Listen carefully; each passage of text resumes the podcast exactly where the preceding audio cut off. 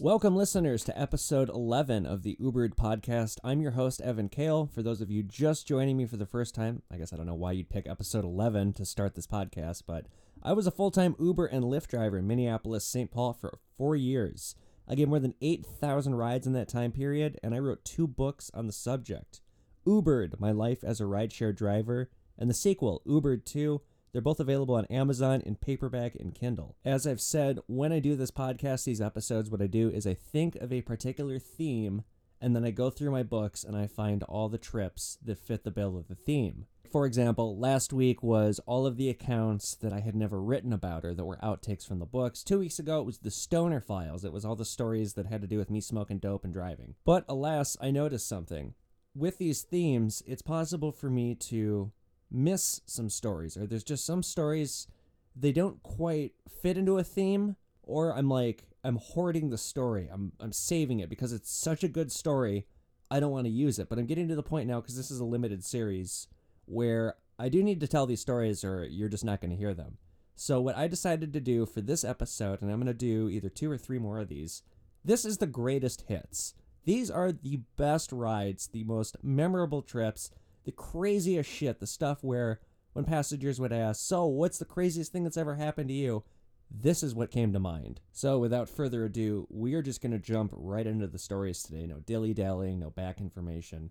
This first story, or this first thing that I want to talk about, it's called Blackjack Driving. One thing that boggles readers when they are giving me feedback from the books is how do you maintain your driver's license? How do you get away with driving like the way that you do, especially with a person in the car? It might surprise some of you to know that I have a spotless driving record. I don't have any moving violations, I don't have any tickets of any kind, I don't have any parking tickets. I haven't gotten one in like 10 years. The only thing that is on my record, uh, the only thing that like counts against me is when I crashed my 335. Uh, that was my fault because I was driving fast in the snow. So that right now is making my insurance. I have a car. It's a Cadillac STS. It's worth like five or six grand. I pay almost three hundred dollars a month on it. That's I'm sorry, but that's the insurance company telling me, you know, we're betting in a matter of two years you are going to crash that car. It almost sounds like a challenge to me. Anyway, here is how blackjack driving works. I figured it out within my first like month of driving. So time is a big factor, and it if you're a person that slows down for a yellow light, or even worse, you're person that sees the crosswalk sign has changed the, the red flashing, indicating the light is going to change, and you preemptively brake to slow down, even though it's still a green light, there's a special place in hell for you. You have no fucking concept of time and the importance of it if you slow down for this shit. So stuff like that, or driving 55 in a 55, you're not going to chance 63 or 64 because the speed limit posted is 55, and if I go a mile an hour over, we all die. The importance of time was speaking to me, and it was speaking to me a lot because, well, I wasn't being paid shit for time. I was being paid on, on the amount of rides that I could get, or the volume of rides. It was more important than the time aspect. And so I created this math system, and how it works, okay, after like babbling for like a minute and losing track of what I'm talking about. So it's kind of like blackjack. A blackjack professional quote unquote, or like a blackjack card counter, is assigning value to cards and they're using probability to determine whether or not the dealer is going to bust their hand. And probability dictates assume the dealer is going to win. So carrying that over, relating that to cars and the road, you assume that certain cars are always a cop. That's just the assumption. And those car makes, generally it's Ford, or it's Dodge. Those are pretty much in Minnesota the only two car makes that supply cars to the police here.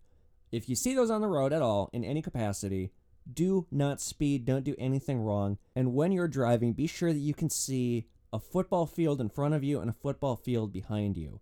If it's clear, there's no cars hiding, there's nothing on the side of the road, it's just clear and open, then assume you're good. You can drive however the hell you want. But if you see any American car on the road within a football field of you in either direction, and I'm like I know cars really well, so I can spot them and I know what they are when I see them. Or if you see anything on the side of the road, any kind of a car or anything, just don't speed. Assume that it's a police officer running a speed trap. I guess it's less of a math system and more of a probability system, but take it from me. After putting 150,000 miles on the road as an Uber and Lyft driver and driving like a goddamn bat out of hell, it works and it works well. The only thing that's a drawback about it is it can be a little tedious. And if you're going more than 100 miles an hour, it's very hard to process what's a football field ahead of you when you're covering so much ground in a second. Thinking back to it, I was only pulled over three times. One time I came flying off the highway and I went through a yellow light that turned red and there was a state trooper that I didn't see. Didn't even give me a ticket, he gave me a warning. One time my license plate, uh, the front cover had been ripped off because I'd been driving in a blizzard the previous day and I had lost my front plate because you need two plates in Minnesota. And what was the third time? Oh no, I take that back. I was speeding at the airport. Um, but I had this passenger in the back who was so rude. She was from France and she had like no concept of how American police work. She was like loudly saying like, "Can we go now?" And I'm looking back like, "Lady, shut the fuck up. You're going to get us both shot." I think uh, that cop was so amused with how oblivious this woman was, and how rude she was that she felt bad for me and she let me go. But I mean, the airport like that was just dumb of me to speed at the airport because there's cameras and police everywhere, and I it was one of those where like it was like a 15 mile an hour zone, and I was doing 30 you know, ooh, big crime, going double the speed limit, 30, we're all to die. So, but overall, like, I got in, like, no, I should probably knock on wood because I still have a driver's license and I still drive. I got in, like, no trouble. And so, blackjack driving, take it from me, it works. It allowed me to be bold, drive how I want, and collect some great trips. One of them is trip 2913. It's called The Race. It's a sunny Sunday afternoon. It's in like September. The is from Ubered One, and I picked this woman up from Cowboy Jack's bar in uh, downtown Minneapolis. So this woman is like beautiful, like late twenties, blonde, thin, good-looking woman gets in the car, and right as she gets in, this cherry red Porsche Boxster pulls up next to me, and there's this equally good-looking woman sitting in the passenger seat with this dude that's like the definition of like a fucking douchebag behind the behind the wheel. And I look over at him and he revs his engine at me. And I go, Do you know this guy? And she goes, Yeah, my friend and I, that's my friend there. We were just riding around in his car, the two of us. He picked us up off some random corner. And so this dude's racing, like revving his engine at me. And I'm just like, Oh, fuck this guy. And I, I put my window down and I yell, Hey, you know why you buy a Boxster? Because you can't afford a 911. Because it's true. Anybody who buys a Porsche Boxster, what they really wanted was the 911. But just too much money. It's like double the price, so they settled for something less so that they could still get the Porsche badge. Next time you see somebody in a Porsche Boxster in traffic, make fun of them. Anyway, so I turn back to this woman and go, I suggest you fasten your seatbelt because this dude like definitely wants to race. So the two of us pull up to a red light, and in downtown Minneapolis, you can launch onto Highway 394 via this like. It's not a highway, but it's not a road. It's this like ambiguous 40 mile an hour zone that's always crawling with cops and it it's designed like a highway but it's not. It's basically it's like it's like a state built speed trap. It's meant to confuse people. So we are like the light is going to turn green we're going to launch onto this thing and then onto the highway. Well you know, fuck it. I'm going to just you know what? I'm going to employ my blackjack driving as best as i can and hopefully i don't get a ticket. So the light turns green and it's burning rubber and the two of us race off and like my car is probably about a thousand. This is when I had my 535, so probably about a thousand pounds heavier at least. And we're just ripping through gears, you know, 50, 60, 70, 80. Well, this dude is a terrible driver. He almost spins his car out and crashes it. But around 75, that's when the light weight of his body kind of starts to beat my power. And he starts to peel ahead. And around 90, somewhere in there, I decided to back off because it's like, I'm already in for a hell of an explanation if I get caught. Like I mentioned, when you're going that fast, it is hard to use the blackjack driving because you're covering so much ground in such a little amount of time that like you just can't process if the road is clear in front and behind you. Plus, I mean, there's like M. Dot is watching on highway cameras, so they'll dispatch officers if they see someone driving like that for a long period of time, anyway. So that was the race. Um, I guess technically he won, but I mean, he almost crashed his car, and I won because I'm not driving a Porsche Boxster. I do not recommend that you go out and drive recklessly after hearing this, but you know, if you're on the road and you know, you want to do a little experimenting, try it for yourself, see if it works. However, in your state, you might have police that are driving foreign cars because like I know in New York City they have Toyotas. So, in Minnesota, it works so well because the police all drive cars where like you know what they're driving. Uh, most of them, 90% of them, have like police SUVs, the Ford, uh, the Ford, the Ford Explorers, and they have like really distinct looking lights. They're, you know, like these like, this is a shade of blue. So like you can spot them coming like a mile away. And they've all got the same lights. So they make it pretty easy to spot them here. Anyway, let's move on to another topic. While we're talking about driving fast, let's talk about trip 1438, which is called rental car. As I've said, I have a Cadillac STS now. It's my fourth rideshare car, but the first three were all BMWs, and I bought them from a local dealership here. So whenever I would have issues with these BMWs and I would get them serviced, sometimes, you know, they'd be in the shop for like a couple days. At one time, I had a um, my car was being serviced for like ten days. Because you're a contractor as a rideshare driver, if your vehicle is out of operation, that means that you just like you just don't have a job. And as I've said before, you know, it's hard doing this because you're not saving any money. You're just surviving and paying into the next week, putting a roof over your head for 7 days, but 7 days beyond that, you know, who knows what's going to happen. So I never had any money saved up. Like when my car would be serviced, that didn't mean that I got to take a vacation. That meant that I had to do something to make some money. The first time that I had uh, my car serviced, like for a couple days, like I panicked because it's like, oh shit, what am I gonna do? And they gave me a loaner car, a brand new BMW, and it specifically said in the contract that they had me sign, you can't use the car for business, you can't use the car like for Uber or Lyft, you can't give rides in it if you do and you get into an accident, it's not insured. Well, you know what? Uh, I gotta do what I gotta do. So I every time I got these rental cars, I would still use them for rideshare. And if people ask like, why doesn't this BMW match the one on the app? I just say, oh, the app is uh, shorting out today. This is my car. Uh, it's the app that's wrong. You're in the right car. Don't worry. Meanwhile, I would be giving. Oh God, I probably gave at least 200 rides uh, in rental cars that were not insured. So what was so great about it was I didn't give a shit about dead miles because it wasn't my car. They never said I had to keep it under a certain amount of miles when they would give me these cars. They just said I couldn't use them for business like this. So the dead miles thing, you know, shit, I'd bring these cars back sometimes. It would be a brand new BMW, like a 335 or a 5 Series. I had a 7 Series once. And I'd put like six, seven, eight hundred miles on it or more. And I'd bring it back and say, oh, I had a I had a family emergency in South Dakota, so I had to drive all the way to South Dakota and back in this really nice car.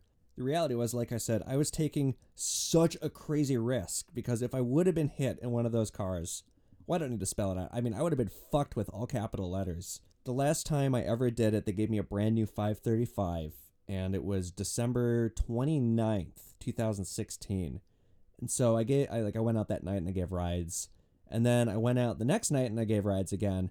And somebody asked me, they go, boy, this is a really nice car. How do you afford it? And just, I don't know where this lie came from, but I just, I said, oh, what I do is I go to police auctions and I buy really sketchy cars and I put like a thousand miles on them and then I flip them for slightly above cost and I run a business in the meantime and pocket the difference. I don't know where this lie came from. And after I said it, I, I thought to myself, Jesus Christ, why didn't I think of that two years ago? That's what I should have done. But the next day when I woke up, it was New Year's Eve, and I had a phone call from the dealership, and my car was ready, and they said, No hurry, if you want to keep it over the weekend, you can.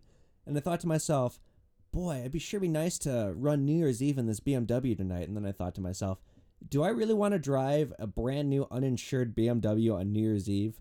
Yeah, no, that's a fire even I won't play with. So that was the last time I did that, but I bet there were about a dozen episodes of me getting a rental car and just giving illegal rideshare rides in it. I mean, it it was fun because when you get these cars, they're so nice and like if you're a passenger, you could clearly put together that like something is amiss. Like there's no way that this young driver can afford this $60,000 brand new car just to be giving cheap rides in. But yeah, I mean, I never got reported, I never got caught. So that was the rental car saga. All right, we're going to do a quick story and then I'm going to talk about peeing in public. The story is trip 3075. Middle of the day, I'm in downtown Minneapolis. It's rush hour, it's raining, I'm not in a good mood. I'm crossing the 3rd Street Bridge going to Northeast Minneapolis, and I come to a slow after crossing the bridge. And so I'm just kind of looking around, bored in traffic, and I look to my right, and they see there are these two blind people walking down the street, and they're blind because they have their seeing eye canes. There's a woman and a man, and the woman is like maybe two steps in front of the man, and so I'm watching them, and the woman is walking right toward a light post, like she's gonna walk right into it, and so right before she steps into it, because I'm like. I'm thinking like, oh, should I shout or like should I beat my horn or something? Because like she's gonna fucking walk right into it. And I think, no, oh, that might just confuse her worse. So I'm sitting here and I'm watching. I'm like, oh god, she's gonna hit it. She's gonna hit it. Right before she walks into it, the other blind guy puts his arm out and he stops her, like just in the nick of time. And so I'm watching this and I go, what is it? Your first day being blind? And both of them stopped. Okay, my windows were up. I had music on. Fucking both of them stopped dead in their tracks and looked right at me. And it was like I felt the piercing, angry stares from eyes that couldn't see. And I just go, whoa. And right then the light turns green and traffic starts to move. These fuckers watched me drive away. It was incredible. I like that was one of those things where afterward, like maybe a mile away, I pulled over and I whipped out my little black book and I quickly wrote it down. I titled the story Daredevil because like it was inhuman unbelievable. But what's even more inhuman and unbelievable is the amount of times that I urinated in public. It'll probably come as no surprise to you that I am a germaphobe. I wash my hands like crazy. I always kept hand sanitizer in my car. If I ever touched anyone, I would like immediately sanitize my hands. If I ever like if I even got a money tip, like a couple dollars and ones or whatever, they say there's so much feces on money that if you ever knew it, you'd never handle money again. It's like almost why I'm a big advocate of cryptocurrency. Money is filthy. Everything is filthy. So it should come as no surprise to you. I detest public bathrooms. I will only pee in one if I absolutely have to. Taking a dump, forget it. I, I'm, I'm you know what? I'm not going to talk about my bowel movements. So as a driver, I mean, I, I kept bottles of water in my car. I would give them to passengers to get them to tip me. But really, what ended up happening, I would say it's probably like one to one. For every bottle of water I gave a passenger, I would drink one myself. And on the one hand, it's great to be hydrated all the time. Your body feels great. On the other hand, you gotta pee all the time. And I'm sure shit not about to go into a public bathroom, let alone a gas station bathroom, five times a day. That sounds like something straight from my worst OCD nightmares. What did I end up doing? Well, as I've said before, I have long been a believer that if a tree falls in a forest, and no one is around to hear it, it does not make a sound. Same is true with peeing in public. As long as nobody sees you do it, as long as you don't do it by a school or a playground or any other place that could get you put on a sex offender registry list, then it's fair game. So what I would do, I would because you know I'm I'm driving at night, so it's already pretty easy. Park in an alley, lights on, car on in case I got to make a quick getaway. Go around to the back seat, and in my 335, this was easiest. I had these uh, sunscreens in the back, so I could put them up, and it was kind of like having really tinted windows, so it would just totally obscure all the back windows. So I would go and lean around the back rear passenger door, open it up, and act like I was either like servicing something in the back or like getting something out of the back. Like I would lean into the back, and in the crack between the open door and the cabin of my car, I'd whip out my deck and I would piss. If there wasn't an alley nearby, I would just do it in like a random neighborhood. I never ever once got caught. One time somebody was walking their dog when I was like midway through and I just oh, it's like the worst feeling in the world when you're midway through peeing and you have to cut yourself off. But I, you know, just quickly forced myself to do it and then shut the door and I waved at the person. They had no fucking idea what I was doing and I drove away.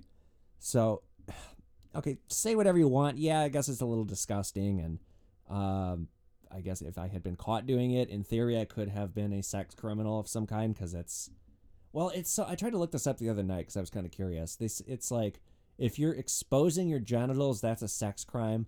But peeing in public, I mean, it's it's a crime, is a petty crime, but it's not like a sex thing. So I didn't get caught. I'm sure glad I didn't get caught. I don't do it anymore because like I'm not driving around all the time. It's like I don't have to use the bathroom when I'm out and about all the time. But I became a whiz, pun intended, at doing this, and it was something that like it did become kind of a defining feature of being a rideshare driver. Was all these silly times that I just pissed in like random alleys and like in like random neighborhoods really quickly. If I didn't like sometimes, if I didn't like uh, where I had ended up, or if I was mad at the passenger and it was like a rural area, it was late at night, like sometimes I just I had no discretion whatsoever. I just peed in the middle of the street as like a defiant like fuck you. Like I didn't pee on anyone's yard. or like on their on like their property or anything like that. But you know, I kind of I always kind of imagine like you know that Uber driver seem kind of bitter, and like they look out the window and they just see me like dick in hand waving at them, just taking a piss in the street. But alas, that never happened. But what did happen, which has nothing to do with peeing in public, because I guess I'm done talking about that now, was trip 1105, which is called HS Distress, and the HS stands for high school. It's about 10, 10.30 on a Saturday night, and this was like when I had first started like doing YouTube. So I was working on my YouTube shit in my car. I was in the suburb of Edina, where I'm from, and I'm waiting for a ride, and I get a request on Lyft to go to Eden Prairie this is kind of toward the start of my career. Normally, I would have ignored this request because, like, this just it all signs point to this being a dead end. But this was when I was new, so I decided to take it. So I turned on my engine, start driving, and the pin that has been dropped, it appears to be in the middle of the street. It's not in like a specific house. So I drive for about 10 minutes and I'm pulling into this like kind of like a gated community area. So Eden Prairie the suburb of Eden Prairie is known as being kind of like a new money kind of thing versus Edina is known as being like an old money uh, suburb. So I, again, I'm in this gated neighborhood and it's crawling with cops. There's cops like everywhere. I passed like three. And then I drive past one of the mansions in this area and I say there's like a high school party that's getting broken up, and there's this mother screaming bloody murder at her kid. I have all the windows up, and I can hear this woman screaming as I'm driving by. Meanwhile, there's all the other like parents are showing up, and like kids are getting marched out, and there's like I see they've got tickets in their hands. Like this house party clearly just got broken up. So I pull up to the pin is maybe like five or six houses down, or it's like again it's in the street, but it's about five or six houses down. I'm waiting, and a cop crawls past, looks at me really weird as he goes by. I'm like, okay, whatever. Well, the door opens up, like the back right passenger door opens. I didn't see anybody coming. And these two young girls, they have like their makeup is like stream from tearing, and they just crawl into the back seat. And right as they crawl in, I, I realize what's going on. These girls hailed me at like the last second when like somebody screamed cops at the party, and they've been hiding outside in a bush for like like 10 minutes waiting and it's freezing cold out waiting for me to get there. They have eluded the police and as they're crawling in a cop drives past again and he looks at me and i just look at him and i say with teeth clenched like like the cop can't see that my lips are moving i just go girls stay down. There's a cop looking right at us.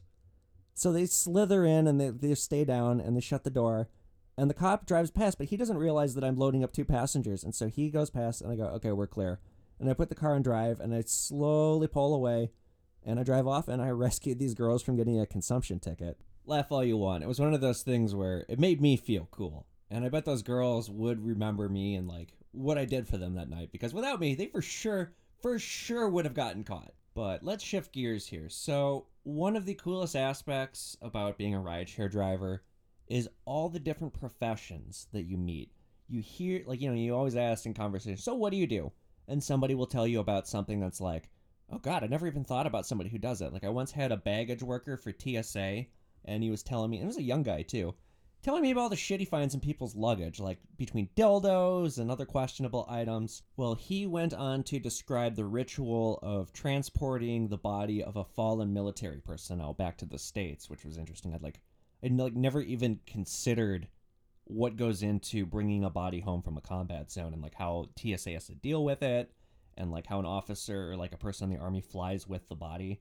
But another thing he described were the bodies of tiny coffin or bodies in tiny coffins.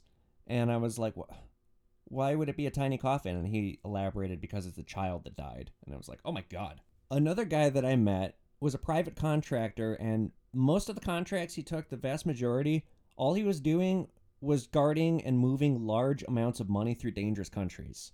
So he'll like travel in a convoy. They'll meet at one end of the country, like, you know, maybe $50 million in gold bars gets loaded into this like bulletproof convoy. And they'll go across like through the desert or like through the jungles or some shit like that where there's locals firing at them and they're just getting shot at the whole ride. But it's like because they're in like this bulletproof convoy, they're not going to get hurt. It's just like really scary. But like then he goes on to mention like, oh yeah, we always buy kidnapping insurance. One of my guys got kidnapped in Morocco last year. Another one got kidnapped in the Middle East the year before. You know, typical day at the office. Maybe we get kidnapped. Maybe some psycho with an RPG pops out of a sand dune and blows us all to hell. You know. Or maybe it's just a nice quiet ride across the desert as the occasional shot pings the window. So you hear tales from all walks of life, but the my favorite one that I've ever heard was really early in my Uber career. It was trip 543 and it's called Arctic Cartographer. Basically, I picked this guy up who it's his job to make maps of the Arctic. So he goes and he spends long amounts of time in the fucking Arctic, and I had never met anyone in my life who had ever been there, and so I was just full of questions like what's it like? What's the wildlife like? What do you do? How is it with socialization? Like do you go through like do you get like cabin fever? And so he described the Arctic as being, quote, hell in winter format, which is like one of my favorite descriptions as a writer I think I've ever heard anywhere. And he says at night you can hear the ice singing, and he goes on to describe it's because like the sheets of ice will like kind of creak against each other. And then he goes on to add other times you hear howls and noises from animals, and you can't even begin to imagine what they could possibly be. So just this this one trip, this guy's description filled me with wonder. I was so interested after this. A ride like that would make up for a hundred bad ones, even if somebody said or did something disgusting just one of these trips where you learn so much and you're thinking about it for so long afterward. This is what made, or one of the aspects that made being a rideshare driver really fun. Unfortunately, these were far and few between. 99% of the time, all you're dealing with is drunk people. And if there's one thing I've come to learn, it's that alcohol bastardizes you. It, it, you're not funnier, you're not cooler, you don't perform better socially, you're not like making a better impression on people like you think you are. You know, it's like they say like you're never as as sly as you think you are when you're drunk. It's true. Like I I like to drink. I like to drink a lot. I certainly don't drink as much as I used to when I was in college, but boy, I could still sometimes put them away. Doing this, it made me not want to drink just watching and seeing how fucking stupid and out of control people get. I would get home, I'd sit down, I'd be like, ay, ay, ay. And I'd think, should I drink a beer? And then I think, no, I don't even want to drink. I don't even want to come close to what those baboons were doing. I gave 8,000 ish rides somewhere in there. It might be high sevens, might be, I don't know. We'll call it 8,000 because that's what I say in my intro. But in those 8,000 rides or so, only once, only once did I witness somebody who had been touched by alcohol and it made them a fucking god. And that was trip 3394. It's called Brilliance from Booze. I pick up this guy in Uptown. It's a Friday night. It's late, and he like flounders getting into the car. But very, very shortly after he gets in and we're talking, uh, he tells me he secures loans for cars, like something really boring. And so, like I said, I know cars really well. I know car prices really well. Well, we played a little guessing game of how much did I pay for my car, and on my first guess, I was within like four or five hundred dollars of what he paid factoring like interest and depreciation, a bunch of other shit. So this guy was just like mesmerized by me. But the way he said it, he goes, Get the fuck out of here. How in the world did you perform such a dazzling feat of mental numerical computation? And so, like, I think to myself, like, that's a very well articulated thing to say for somebody who's so drunk he could barely get into the car. I'd never seen anything like this before. So we, as we like, we keep talking, everything that comes out of this guy's mouth is so well articulated. This guy's like dripping in poetry. And so once we arrived, I like I'm liking this guy more and more by the foot. We get there, I say, "Mike, I usually tell people it's been a pleasure." And half the time I don't mean it, and the other half of the time the pleasure was the sheer fact that the passenger wasn't a terrible human being. But this time around, it truly was a pleasure. I think you've restored my faith in alcohol. And then this guy does something like straight out of a novel. He taps my clock on my dashboard and he says in a voice that, like, it's leaking no hint of intoxication, he goes, At the end of the day, enrichment of others, however insignificant or trivial, is all a person can ever really hope to achieve. A very good evening to you, sir. And I glanced at the clock and I watched it strike midnight right as he departed my car, and I just go, wow. Like, this guy was so cool, was so sly, I didn't think he was human after he got out of the car. Like, there's just no way somebody could be that fucking cool. So that guy, that guy's the one anomaly where alcohol, you know what? He might be better off drinking. I don't know what he's like sober, but I sure liked him drunk. But as I said, he was a rarity. Most people, when they were drunk, were just fucking animals. However, sometimes people they would get in the car, and I would think at first that they were drunk, and then I'd realize they're not drunk. They're on something. Are they on cocaine? Are they on fucking meth? I don't know. So I would play like kind of a, a guessing game, not really, like just walking people through questions, trying to determine what they're intoxicated on. So one of the most bizarre examples I can think of this, and this story I was going to include in my scary chronicles because it is like this story is a little unnerving, but mostly I just I just want to talk about it because it's it was so bizarre, and I just feel like I avoided a trap of some kind this night. So this story, this is toward the end of the second book, so I'm jumping way ahead here. 7288. It's called Femme Fatale. Those of you who don't know what a femme fatale is, a noir movie, or like old detective movies or like old crime movies from the 40s and 50s, would always feature a vixen, a female character that would entice and lure the male protagonist, you know, it's made in the 40s and it's kind of sexist, down a rabbit hole and then kind of like a black widow spider devour them. So here's the story. It's bar close, always when my most interesting rides happen, and I'm skipping the downtown Minneapolis nightmare. I don't want to deal with it. So I'm in northeast Minneapolis and I'm pulling up to Ground Zero, which is a dominatrix bar, and I'm waiting outside. Bunch of drunk people walk past, and like as each drunk person stumbles past, I'm thinking, "Oh God, please don't be my passenger." There's a reason I didn't do a pickup in downtown Minneapolis. Well, sure enough, the passenger who gets in is intoxicated on something. It's this woman. She's either a fabulous 50 or she's a chewed up and spit out mid 20s. I can't place her age. She's got straight long black hair and she's wearing like pretty much like dominatrix clothing. She's got a like a leather crop top uh to- I don't know women's clothes. Like a lot of cleavage, a lot of stomach showing, very very little to the imagination. Meanwhile, she's got like a tight black leather skirt that like doesn't really cover very much, and six inch leather black heels that like go up to her knees. So straight up, all she's missing is the whip. Well, she gets into the front seat and she looks me right in the eye. She goes, "Hi, Evan. I'm Kathy. Nice to meet you." And she like like holds out her hand for a shake. I'm like, okay, like I shake her hand, and we're going to way the fuck north in Maple Grove, like 20 miles north, and it's a two and a half rate ride. So like, you know, I'm gonna get like 60 bucks from this, which is a pretty good deal. Well, we're driving, and this woman's mouth is moving at a million miles an hour. Like she seems like she's high. She's definitely not drunk. She seems like she's high on cocaine, and she's like way intense in my face with the questions. And every like she's asking me about myself, and like I'm I'm not telling her about my Uber background. Like like I have a copy of Ubered in my car at this point. Like in case conversation steers in this direction, and I think I can sell a book, I can whip it out. I'm not telling this woman a damn thing, especially not that I'm chronicling my Uber adventures, and I'm like definitely gonna write about her later. So she asks like, you know, what do you do? Uh, I do martial arts. Like I just talk about that very blandly. And then I talk about like going to school, but I don't want to say what I major in. I'm just keeping topic as like broad as possible. And this woman is telling me about herself in a very like her her mo for holding a conversation is just fucking batshit bizarre. She asks a question, I give her a very like plain boring answer. Like I'll ask her like a very like harmless question, and her reaction is just pure inflammatory like rage.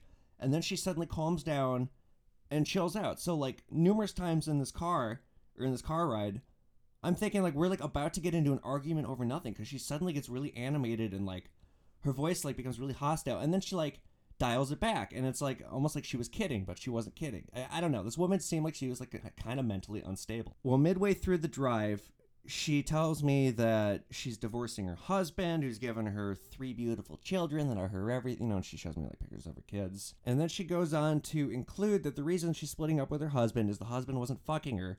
So she had an affair, and then the husband cheated on her, and then they've just been cheating on each other, and now they hate each other. But I'm taking her to the home where the husband still lives with the kid. Like the family unit is still intact. It's just the marriage has gone to shit. And meanwhile, she's been hitting on me like really aggressively this entire time. So we finally, you know, I kind of can't wait to get this woman out of my car. She's she just just she's on something and she seems just like mentally unstable.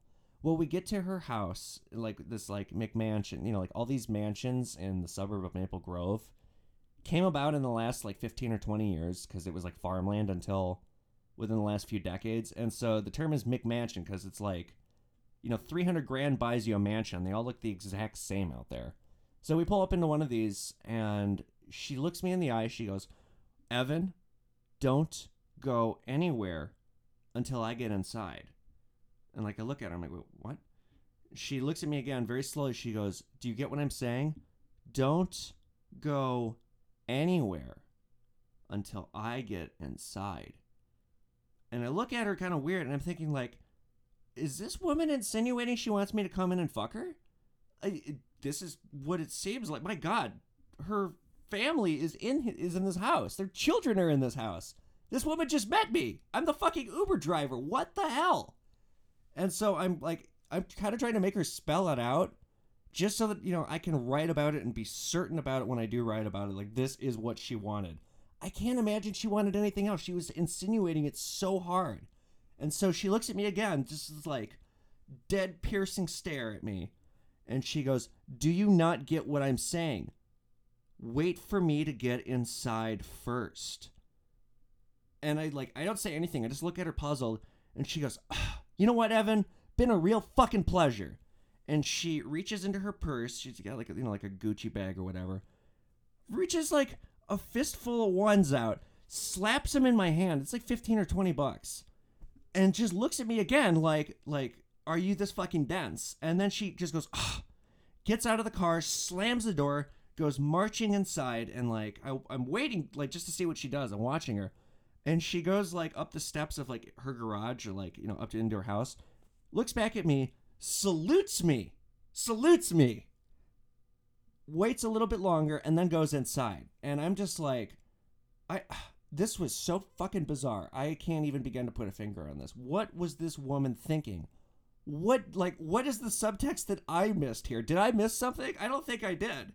So I'm backing out of the driveway and I'm driving away, and as I'm driving away, I'm kind of thinking to myself like, okay, why would she have wanted her Uber driver to go inside with her? And then I realized I mentioned I had a martial arts background, and as soon as I mentioned that, she started telling me about what a bastard her husband was.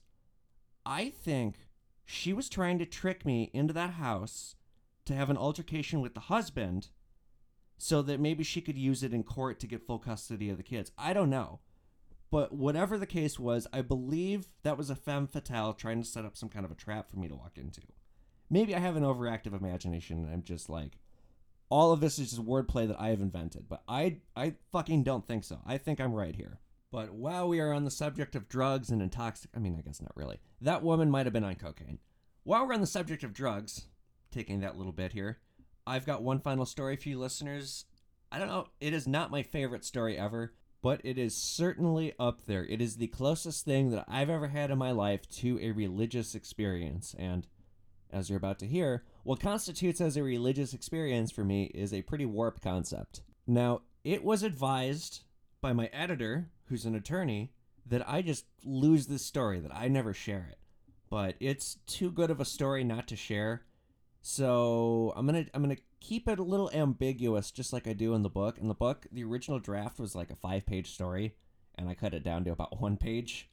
So I'm not even gonna say when the story took place. It took place at some point over my Uber career, my Lyft career, my rideshare career. It's a rainy day in the summer. I'm in downtown St. Paul. It's about 5, 6, 7 p.m., somewhere around there. And you can get these things if you're in a busy city where there's drivers all around you. And because the rules or the way the system is set up, you have to be the closest driver to a passenger if someone requests a ride. So if you get into a high volume area, but there's a lot of drivers, you can get in these weird spots where because you're surrounded by drivers, you're not going to get any calls. They're going to get them first and they're going to take them. And as soon as they take them, another driver will slither in and take their place, and you just get filtered out. So I had been sitting in what should have been a high volume, low wait time area downtown St. Paul, but alas, 45 minutes had gone by, and the whole day had been kind of boring and dreary. I had been reading this dense Roman history book all day. I was sick of reading that. I didn't feel like writing. I didn't really feel like doing anything. So I'm just I'm sitting in my car and I'm sitting and I'm sitting. And this day I had forgotten to bring my weed with me, so I didn't have that either. So like I do a little drawing in my car. And then I just kind of kick back and I'm like thinking and I'm like just looking around and I say out loud to myself, Oh my god, I am so fucking miserably bored. I wish I had some good drugs right now. And right after I say that, I sit up and I'm looking around the cabin of my car and I look down to my floors and on the passenger floor mat, I notice there is a very odd looking pebble. And I pick it up and as I pick it up, I realize it's too spherically perfect to be natural. It's not a pebble. It's a pill. So what happens next is not too important. Here's just, here's what happened next. I got out of my car with this pill in my hand and I'm walking down the street with it.